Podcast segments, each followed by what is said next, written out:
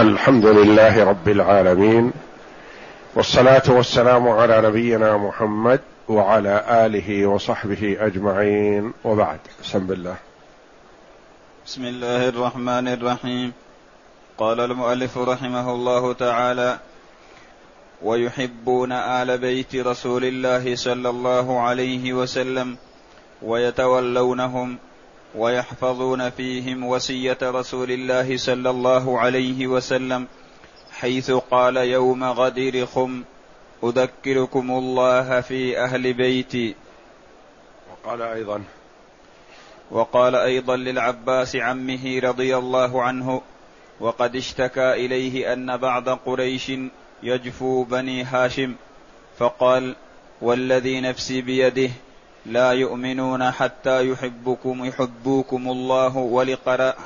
يحبوكم لله ولقرابتي. وقال: إن الله اصطفى بني إسماعيل، واصطفى من بني إسماعيل كنانة، واصطفى من كنانة قريشا، واصطفى من قريش بني هاشم، واصطفاني من بني هاشم. قول شيخ الإسلام ابن تيمية رحمه الله تعالى في العقيدة الواسطية: ويحبون أهل بيت رسول الله صلى الله عليه وسلم، أي أن أهل السنة والجماعة يحبون أهل بيت رسول الله صلى الله عليه وسلم. فأهل بيت رسول الله صلى الله عليه وسلم هم قرابته وأزواجه، والناس فيهم ثلاث فرق: فرقة غلت فيهم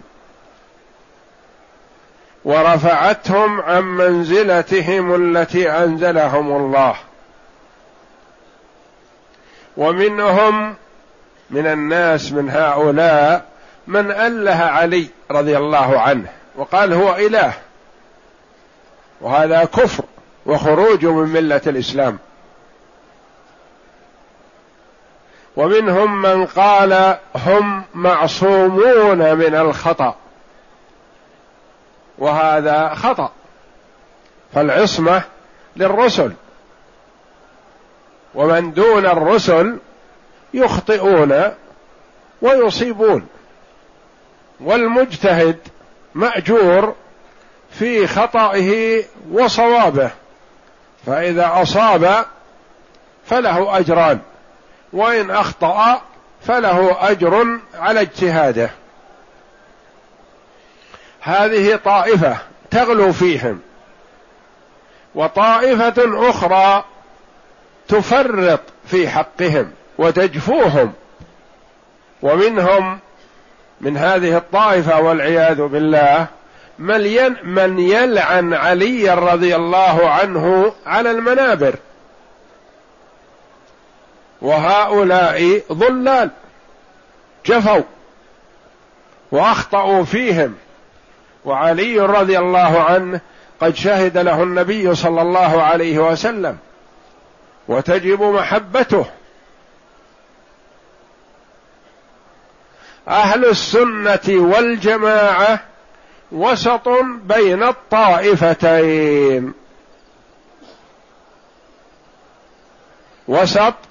بين الطائفتين، وخير الأمور الوسط. وأهل السنة والجماعة دائما بين المفرط والمفرط، بين الغالي والجافي، الوسط.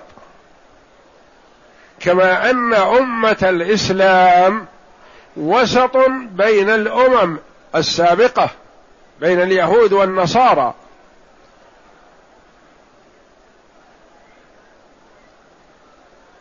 عرفنا غلو الطائفة الأولى، أنه منهم من أله علي رضي الله عنه وهو لا يرضى بذلك، ومنهم من جعلهم معصومين من الخطأ،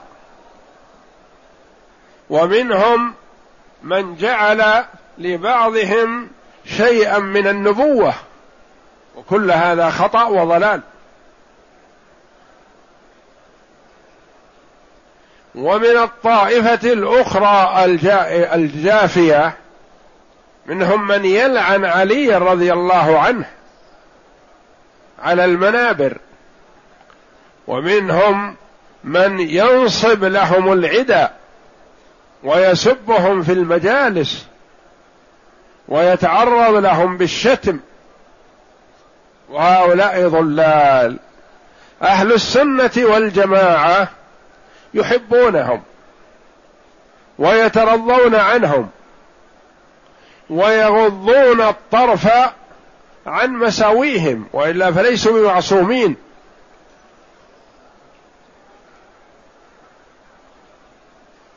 ويوالونهم لأمرين: لإسلامهم وإيمانهم وسبقهم ومناصرتهم لرسول الله صلى الله عليه وسلم، ولقربهم من رسول الله صلى الله عليه وسلم. وقربهم من رسول الله صلى الله عليه وسلم مع الإسلام شرف عظيم، فيحبون لهذا. والمراد بأهل بيته هم قرابته وأزواجه، أزواج النبي صلى الله عليه وسلم، وقرابته المسلمون منهم. فالموالاة والمعاداة في الإسلام والكفر، المسلم ولي المسلم، والكافر عدو للمسلم.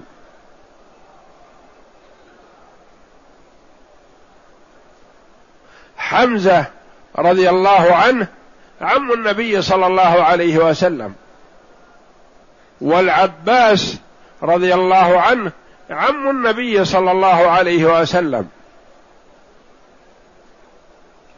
وأبو جهل أبو لهب وأبو طالب عم النبي صلى الله عليه وسلم. فأبو جهل يبغض، أبو لهب عم النبي صلى الله عليه وسلم يبغض لأنه عدو لله ولرسوله، وآذى النبي صلى الله عليه وسلم أشد الأذى. وكان النبي صلى الله عليه وسلم يعرض نفسه على القبائل الوافدة إلى مكة للحج والعمرة، فيتبعه أبو لهب ويقول هو كذاب، نحن أعرف به، نحن أهله، نحن أعمامه، أنا عمه، هذا كذاب لا تصدقوه، لو كان فيه خير لاتبعناه. فقد آذى النبي صلى الله عليه وسلم شد الأذى، والأذية إذا جاءت من القريب تكون متعبة شديدة، بخلاف الأذية من البعيد، فالبعيد بعيد، لكن من القريب تكون مؤذية أشد. وأبو طالب كفر بالنبي صلى الله عليه وسلم وما آمن به، فيبغض كذلك لكفره، لكن يحمد لمدافعته عن النبي صلى الله عليه وسلم. وممكن الرجل يبغض لناحية ويحب لناحية، فعله محبوب، دافع عن النبي صلى الله عليه وسلم وحماه وذاد عنه بنفسه وماله وولده، لكن ما أسلم.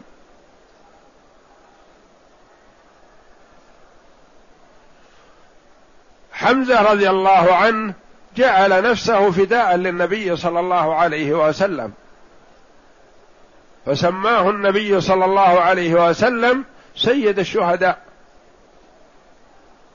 سيد الشهداء حمزة رضي الله عنه. وأبو لهب نزل فيه سورة من القرآن لذمه وسبه لما كفر بالله.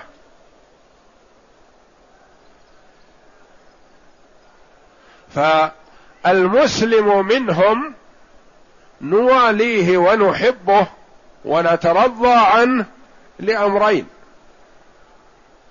أولا لإيمانه وإسلامه، ثانيا لقربه من النبي صلى الله عليه وسلم. نحب علي رضي الله عنه، ونحب فاطمة، ونحب الحسن والحسين، ونحب العباس، ونحب حمزة رضي الله عنهم أجمعين. نحبهم لإيمانهم ومناصرتهم للنبي صلى الله عليه وسلم، ولكون النبي صلى الله عليه وسلم يحبهم ولأنهم قرابته. ونبغض من كفر بالله كائنا من كان، ولا نرفعهم عن منزلتهم. لا نقول إنهم معصومون، لا، قد يحصل منهم الخطأ، ما هم معصومين.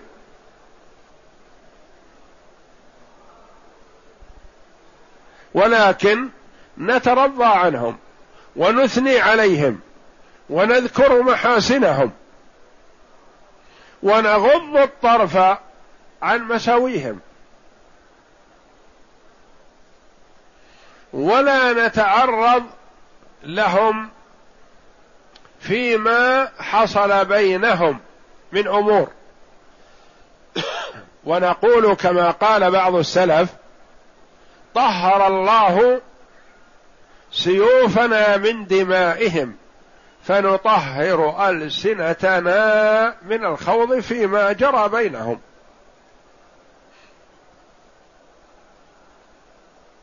فلا نرفعهم عن منزلتهم ولا نخفضهم عما يستحقون من الموالاة والمحبة والإكرام.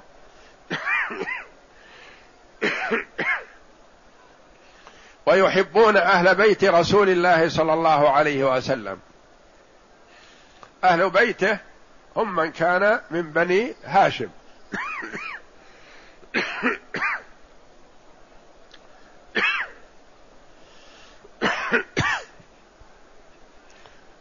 ممن آمن بالنبي صلى الله عليه وسلم من بني هاشم، وإلا فأبو لهب من بني هاشم لكنه كافر.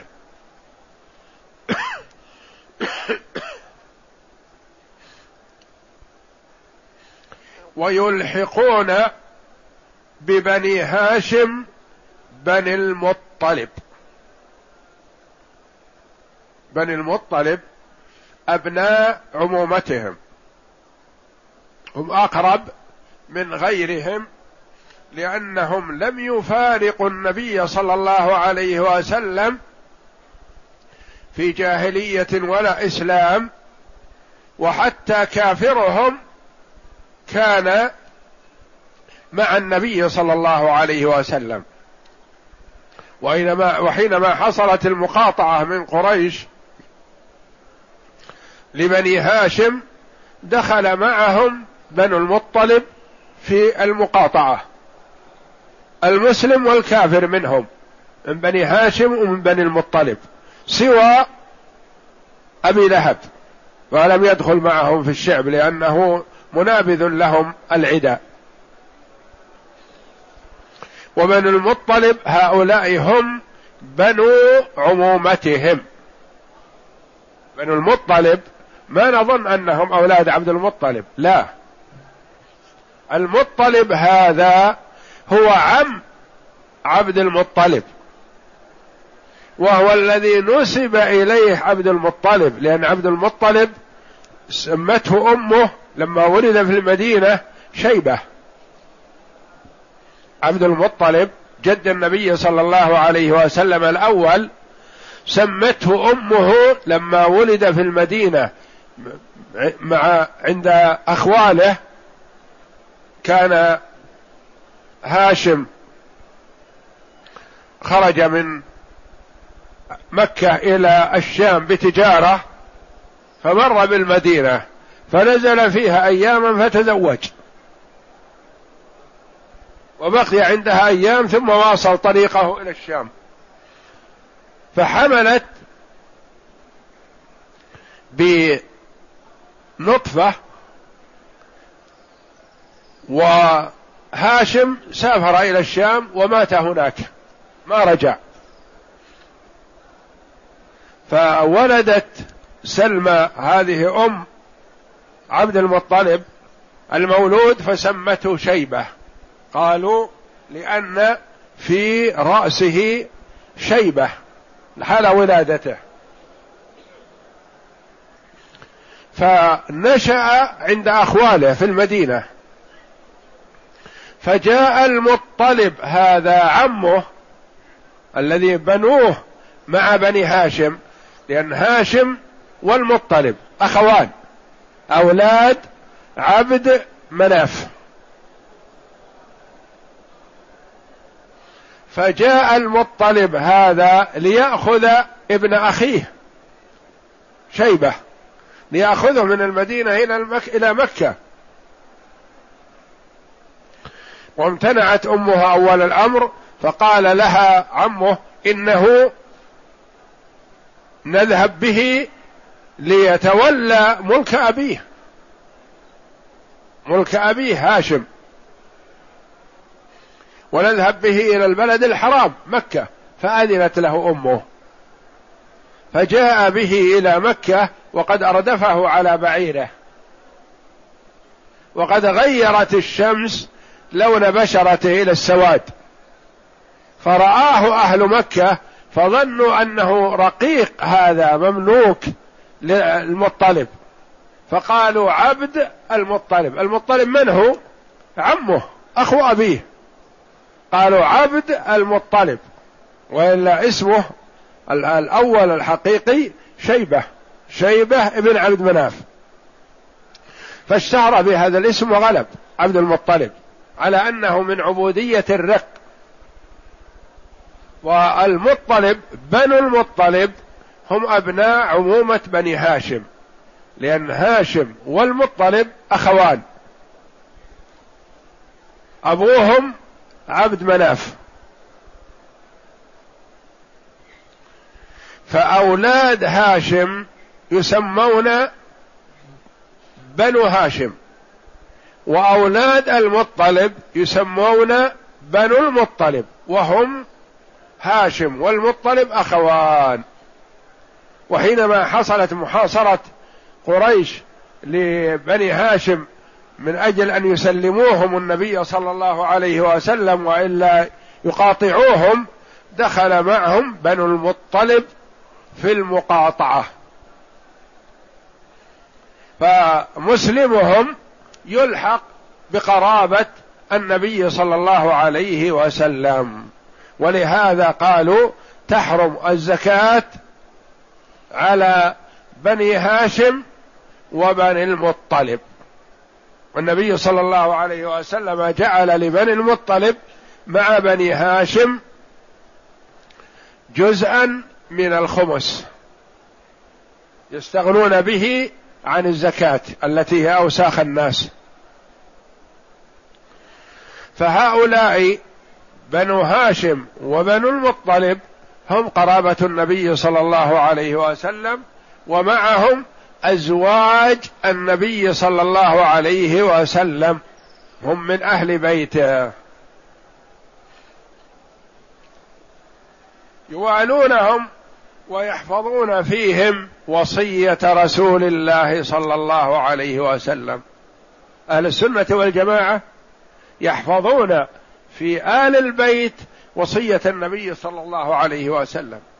النبي صلى الله عليه وسلم إذا قال لنا حبوا وقبلوا هذا الحجر نقول سمعا وطاعة. قال العنوا فلانا نلعنه وندين الله بلعنه، أحبوا فلانا نحبه وندين الله بمحبته، لأن الله جل وعلا قال لنا وما آتاكم الرسول فخذوه وما نهاكم عنه فانتهوا.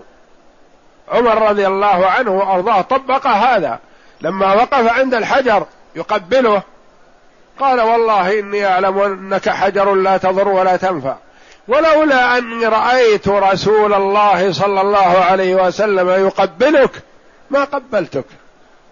فعمر رضي الله عنه قبل الحجر لا لذات الحجر وإنما لأن النبي صلى الله عليه وسلم قبله وأمرنا بتقبيله. فيأمرنا النبي صلى الله عليه وسلم بما يأمرنا به نقول سمعا وطاعة لله ولرسوله. وهكذا يقول ويحفظون فيهم وصية رسول الله صلى الله عليه وسلم حيث قال يوم غدير خم أذكركم الله في أهل بيتي، يعني خافوا الله تقربوا إلى الله في أهل بيتي، خافوا الله لا تعادوهم، تقربوا إلى الله في محبتهم وموالاتهم. يوم غدير خم، غدير خم هذا مكان حول الجحفة في طريق الذاهب من مكة إلى المدينة، نزل به النبي صلى الله عليه وسلم في اليوم 18 من ذي الحجة بعدما رجع صلى الله عليه وسلم من حجة الوداع إلى المدينة، نزل في هذا الغدير، غدير خم. خم قيل إنه شجر ملتف فيه حوله غدير فنسب إليه، وقيل خم هذا رجل له هذا خم، رجل نسب الغدير إليه. فالغدير الماء، الماء المتجمع من السيول في مكان كالبركة يسمى غدير، ونسب هذا الغدير إلى خم، شجر ملتف حوله أو وادي أو رجل. ما يهمنا هذا، يهمنا أن النبي صلى الله عليه وسلم نزل على هذا الغدير في اليوم 18 من ذي الحجة وقام خطيبا في الناس عليه الصلاة والسلام. يذكرهم الله، يقول أذكركم الله في أهل بيتي، يعني أحبوهم لمحبتي، أحبوهم وأكرموهم وإياكم وعداهم وأذاهم واحتقارهم ونحو ذلك. أذكركم الله في أهل بيتي، يعني تقربوا إلى الله في أهل بيتي، خافوا الله من معاداة وأذى أهل بيتي. وقال أيضا للعباس عمه وقد اشتكى إليه أن بعض قريش يجهو بني هاشم. قريش كل من ينتسب إلى فهر الجد، جد بعيد للنبي صلى الله عليه وسلم،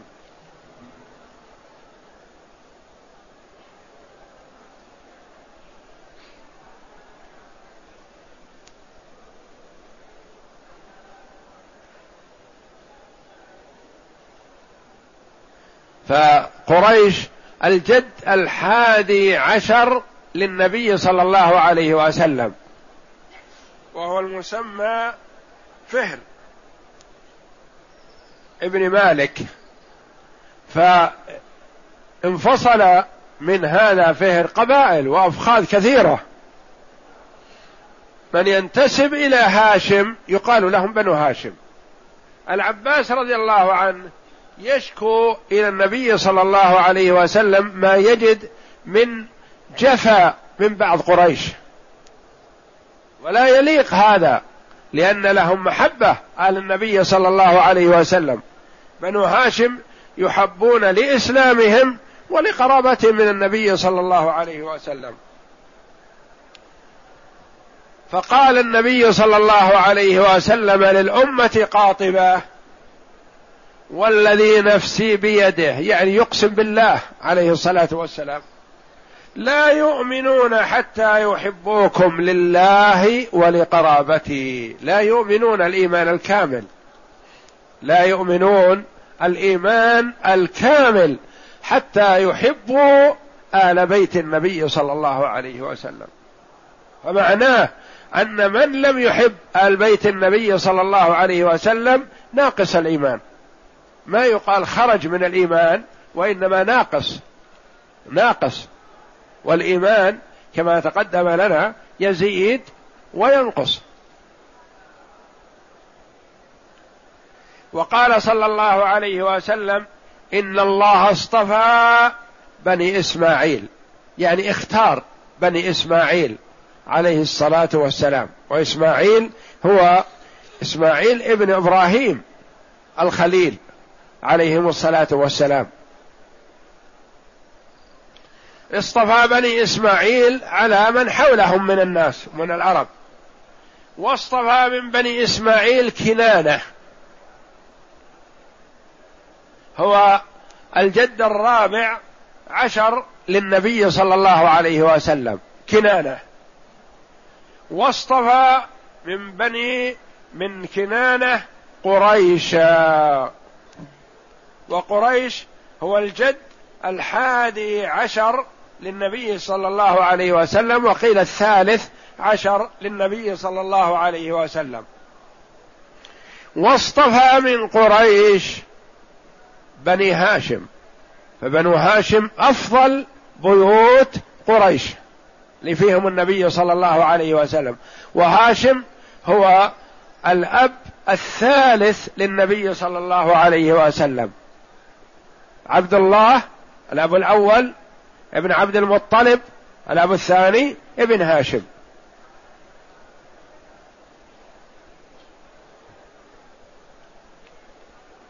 واصطفاني من بني هاشم، أولاد هاشم أفضلهم، بل أفضل الأمة، بل أفضل الخلق صلوات الله وسلامه عليه، محمد عليه الصلاة والسلام. واصطفاني من بني هاشم، فهو عليه الصلاة والسلام خيار من خيار بيوت العرب. فبيوت العرب فيهم الخيار، وإن كانوا بجاهلية هم يتفاوتون. بيوت العرب تتفاوت بالفضل حتى مع الكفر.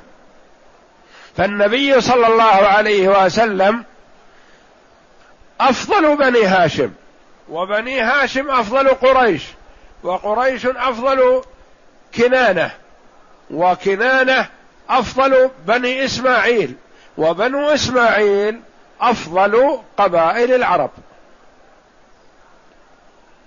هذا أصل من أصول أهل السنة والجماعة، محبة آل بيت النبي صلى الله عليه وسلم لمحبة النبي صلى الله عليه وسلم. اقرأ.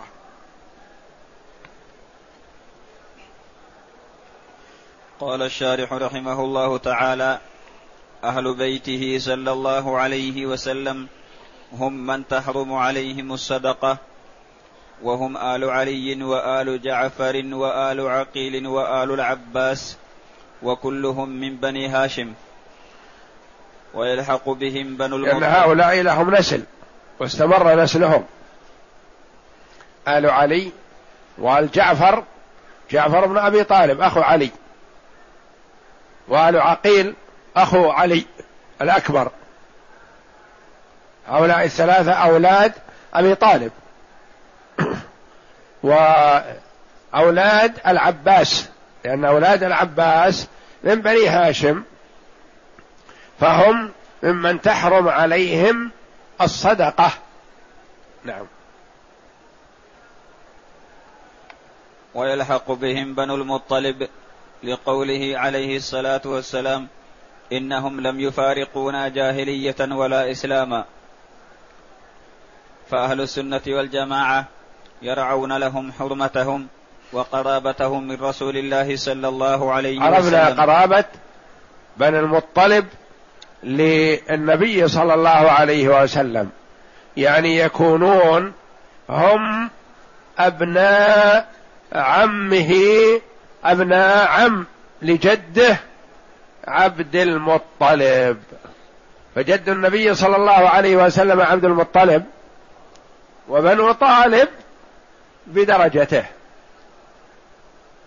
لأن طالب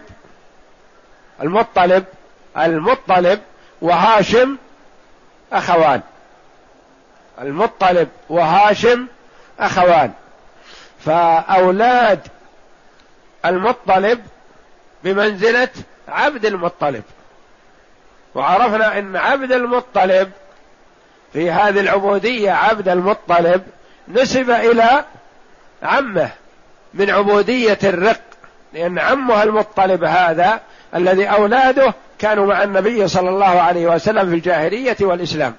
نعم. كما يحبونهم لإسلامهم وسبقهم وحسن بلائهم في نصرة دين الله عز وجل. وغديرهم بضم الخاء قيل اسم رجل صباغ أوفى إليه الغدير الذي بين مكة والمدينة بالجحفة، وقيل خم اسم غيضة من الجحفة، والجحفة ميقات أهل الشام ومصر ومن يأتي من جهة البحر من الشمال. نعم. وقيل خم اسم غيضة هناك نسب إليها الغدير، والغيضة الشجر الملتف، غيضة الشجر الملتف، وخم يعني غدير، خم شجر ملتف، غدير خم أو رجل أو وادي. نعم. وأما قوله عليه السلام لعمه رضي الله عنه والذي نفسي بيده لا يؤمنون حتى يحبوكم لله ولقرأته، قرابة النبي صلى الله عليه وسلم المسلمين منهم، وأما الكافر فلا، وقد يكون مسلم ويحب لقرابة النبي صلى الله عليه وسلم ويبغض لمعصيته، قد يكون واقع في شيء من المعاصي أو من الكبائر، مثل المسلم مثلا، المسلم تحبه لإسلامه، وإذا كان واقع في كبيرة من كبائر الذنوب تبغضه لكبيرته، ويجتمع في الشخص المحبة والكراهية أحيانا. نعم. فمعناه لا يتم إيمان أحد حتى يحب أهل بيت رسول الله صلى الله عليه وسلم، يعني إذا كنت تريد تمام الإيمان فحذار أن تبغض أحدا من آل بيت النبي صلى الله عليه وسلم، وخاصة الصحابة منهم الذين اجتمعوا بالنبي صلى الله عليه وسلم، وشهد لهم النبي صلى الله عليه وسلم بالجنة، فحمزة سيد الشهداء، وعلي رضي الله عنه أحد العشرة المبشرين بالجنة، والحسن والحسين سيدا شباب أهل الجنة رضي الله عنهم أجمعين. نعم. لله أولا لأنهم من أوليائه وأهل طاعته الذين تجب محبتهم وموالاتهم فيه. ومن أوثق عرى الإيمان الحب في الله والبغض في الله، يعني تحب علي رضي الله عنه لأنه جاهد في الله، لأنه ناصر النبي صلى الله عليه وسلم، لأنه فضائله كثيرة رضي الله عنه، تحبه، وحذار أن يقع في نفسك شيء من بغضه، لكون بعض الطوائف غلت فيه فتقابلهم أنت بالبغض، لا، أنت أيها المسلم تكون وسط، لا تجفو مع من جفا ولا تغلو مع من غلا، وإنما كن وسط. فاليهود عليهم لعنة الله جفوا في حق عيسى على نبينا وعليه أفضل الصلاة والسلام، والنصارى عليهم لعنة الله غلوا في عيسى عليه الصلاة والسلام. المسلمون وسط بين الفرقتين، بين الطائفتين، قالوا هو عبد الله ورسوله وكلمته ألقاها إلى مريم وروح منه، عبد الله ورسوله، عبد لا يعبد ورسول لا يكذب عليه الصلاة والسلام. نعم. وثانيا لمكانهم من رسول الله صلى الله عليه وسلم واتصال نسبهم به صلى الله عليه وسلم. والله أعلم، وصلى الله وسلم وبارك على عبده ورسول نبينا محمد وعلى آله وصحبه أجمعين.